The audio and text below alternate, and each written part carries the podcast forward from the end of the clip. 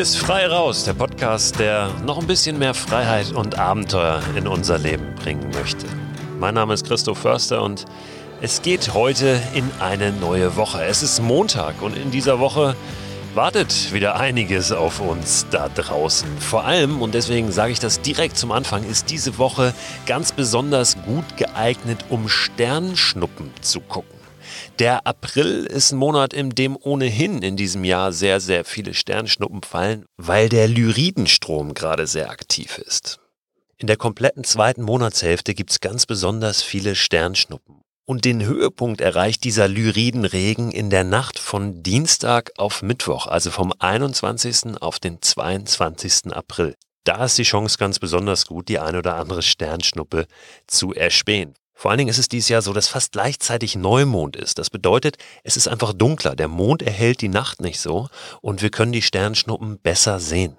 Besonders gut geht das natürlich da, wo wenig Lichtverschmutzung ist. Das heißt nicht gerade in der Großstadt, sondern so ein bisschen außerhalb, möglichst weit weg vom künstlichen Licht, von großen Siedlungen, von Städten. Es gibt auch ein paar Regionen in Deutschland, die explizit als Sternenparks ausgewiesen sind, weil es dort eben besonders dunkel ist. Das ist einmal der Sternpark Westhavelland in Brandenburg, dann ist es der Sternpark Biosphärenreservat in der Rhön, dann ist es der Nationalpark Eifel, wo es auch ganz besonders gut möglich ist, Sterne zu beobachten. Und die Sternwarte St. Andreasberg im Harz. Also Harz, Eifel, die Rhön und dann das Westhavelland in Brandenburg sind so die ja, ganz besonders guten Gebiete zum Sterne gucken. Aber eben überall da, wo es dunkel ist, wo wir wegkommen von den Städten, können wir Sternschnuppen gerade jetzt in den nächsten Tagen ganz besonders gut sehen.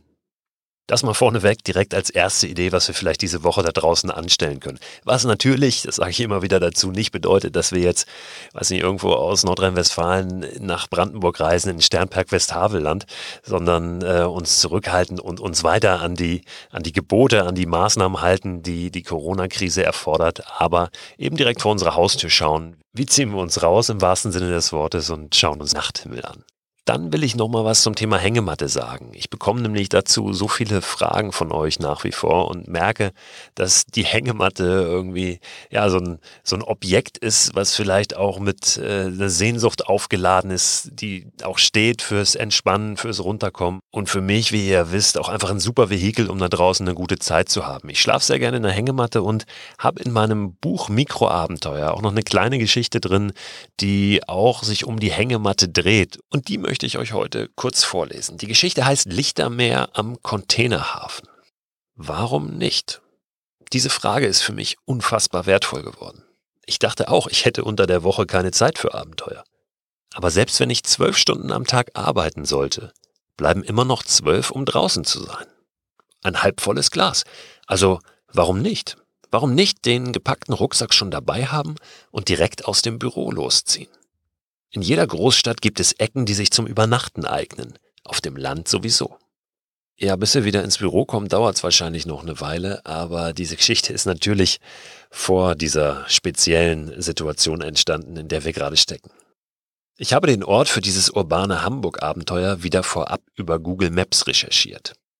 Das unscheinbare Leuchtfeuer, das den Eingang zum Waltershofer Hafen mit seinen riesigen Containerterminals markiert. Mit dem Fahrrad rolle ich aus dem Büro runter zum Fischmarkt.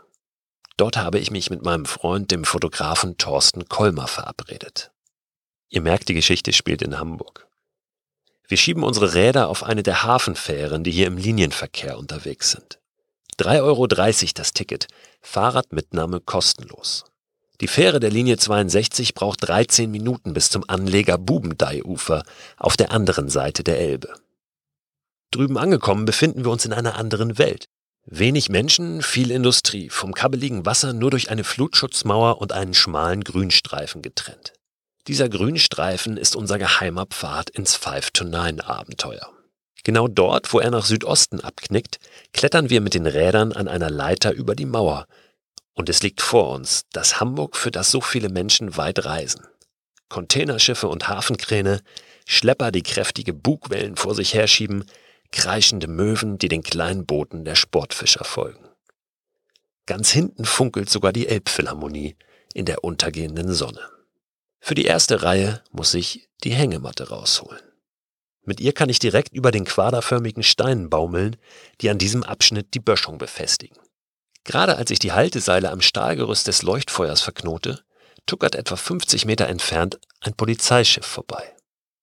Ich bin mir sicher, dass es nicht legal ist, seine Hängematte an einem Leuchtfeuer im Hoheitsgebiet der gefürchteten Hamburg Port Authority aufzuhängen, aber ich mache einfach weiter. Die Polizisten Gott sei Dank auch. Ich verstehe das als Freiticket.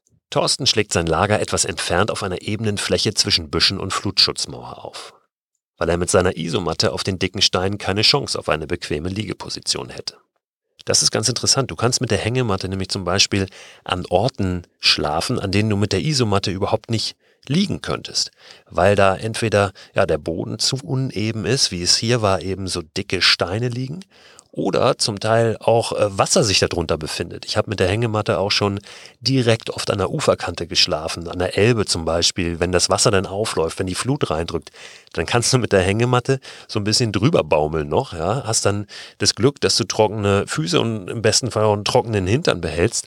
Mit der Isomatte könntest du da gar nicht liegen, weil du schon weggespült werden würdest. Das gleiche gilt natürlich auch andersrum. Du kannst die Hängematte nicht an allen Orten befestigen, wo du mit der Isomatte liegen kannst. Das Herrliche an solchen Abenden ist, sobald dein Setup für die Nacht steht, gibt es nicht mehr viel zu tun. Du hast Zeit. Wir brutzeln uns auf dem Gaskocher in aller Seelenruhe eine einfache Mahlzeit zusammen und trinken das mittlerweile lauwarme Bier, das Thorsten noch im Kühlschrank hatte. Es ist verrückt. Da drüben, nur gut 500 Meter Luftlinie entfernt, sitzen die Menschen in den Liegestühlen vor der Strandperle, trinken Gin Tonic und Aperol Spritz. 500 Meter rechts von uns poltern die Verladekräne des Containerterminals, und hier sitzen wir auf unseren Schlafsäcken. Als es dunkel wird, beginnt die Lightshow. Ein Meer sich auf und ab hin und her bewegender großer und kleiner Lichter. Ich liege mittlerweile in meiner Hängematte, für die vorbeifahrenden Schiffe quasi auf dem Präsentierteller. Aber die Flutschutzmauer in meinem Rücken gibt mir ein beruhigendes Gefühl von Sicherheit. Ich will eigentlich gar nicht, aber irgendwann fallen mir doch die Augen zu. Ein Wecker brauchst du an einem solchen Ort nicht. Du blinzelst sowieso ständig auf das Wasser oder in den Himmel. Und irgendwann ist es hell. Wir könnten uns gleich drüben am Anleger einen Cappuccino holen. Aber ich habe extra für diese 30 Minuten stilechten Hafengenuss am Morgen meine kleine Espressokanne dabei. Als der Kaffee in unseren Tassen dampft, sehe ich einem Containerschiff aus Panama hinterher, das gerade ausläuft. Ich frage mich, ob es machbar wäre, mit einem Kajak zumindest bis Helgoland die gleiche Route zu fahren. Warum eigentlich nicht? Ja, das war schon diese kleine Anekdote aus dem Hamburger Containerhafen. Ich war mittlerweile des Öfteren schon an diesem Ort und habe da übernachtet. Ist für mich einer der allerbesten Spots in Hamburg, um das zu tun. Und er liegt wirklich so, so, so nah. Ich war auch mit anderen Freunden und Freundinnen schon da und jeder hat bisher gesagt, Mensch, das ist ja Wahnsinn. Das liegt so nah. Du musst da nur mit der Fähre rüberfahren. Das ist kein großer Aufwand. Du musst nicht mit dem Fahrrad durch die Nacht fahren. Du musst keine kilometerlange Wanderung zurücklegen. Du musst einfach nur darüber. Du könntest es theoretisch jeden Tag tun. Letztlich geht es auch dabei um das, was das Entscheidende ist. Und das ist das Machen. Übrigens war ich an diesem Ort auch schon mal mit einem Fernsehteam vom NDR, weil die einen Beitrag darüber gedreht haben, was ich so mache.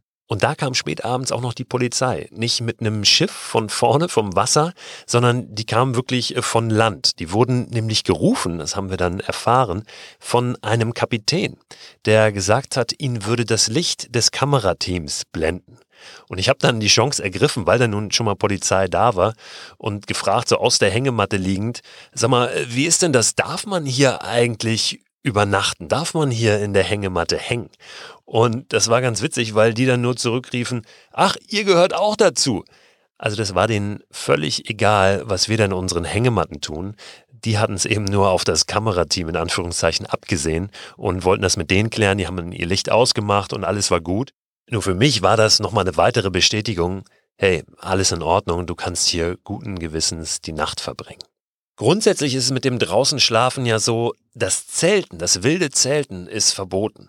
Das Schlafen im Auto, im Wohnmobil, irgendwo einfach wild, ist verboten in Deutschland. Was nicht verboten ist, ist einfach in der Hängematte irgendwo zu liegen oder auf dem Boden zu liegen und dann mal für ein paar Stunden die Augen zuzumachen. Das ist eine Grauzone, in der sehr, sehr viel möglich ist, in der wir uns gut bewegen können. Aber zu diesem ganzen Thema draußen übernachten aus juristischer Sicht sage ich auch an anderer Stelle in einer anderen Folge nochmal ausführlicher was dazu. Ich werde mal gucken, ob es diesen NDR-Beitrag noch in der Mediathek gibt, ob der dann noch verfügbar ist. Wenn das der Fall ist, dann packe ich euch den Link dazu auch in den Newsletter rein, der Ende der Woche immer erscheint und den ihr abonnieren könnt unter christoförster.com slash frei raus.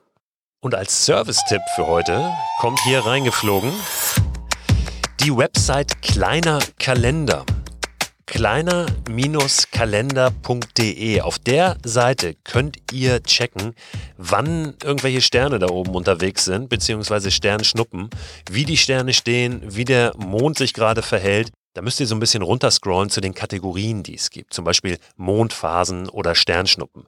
In diesem Kalender ist nämlich alles Mögliche verzeichnet. Von irgendwelchen Großevents, Totentagen, Geburtstagen, von Ferientagen und, und, und. Das ist da alles verzeichnet, aber eben auch die Sternschnuppen und die Mondphasen. Ganz, ganz gut aufgeschlüsselt und wie ich finde, ganz gut verständlich.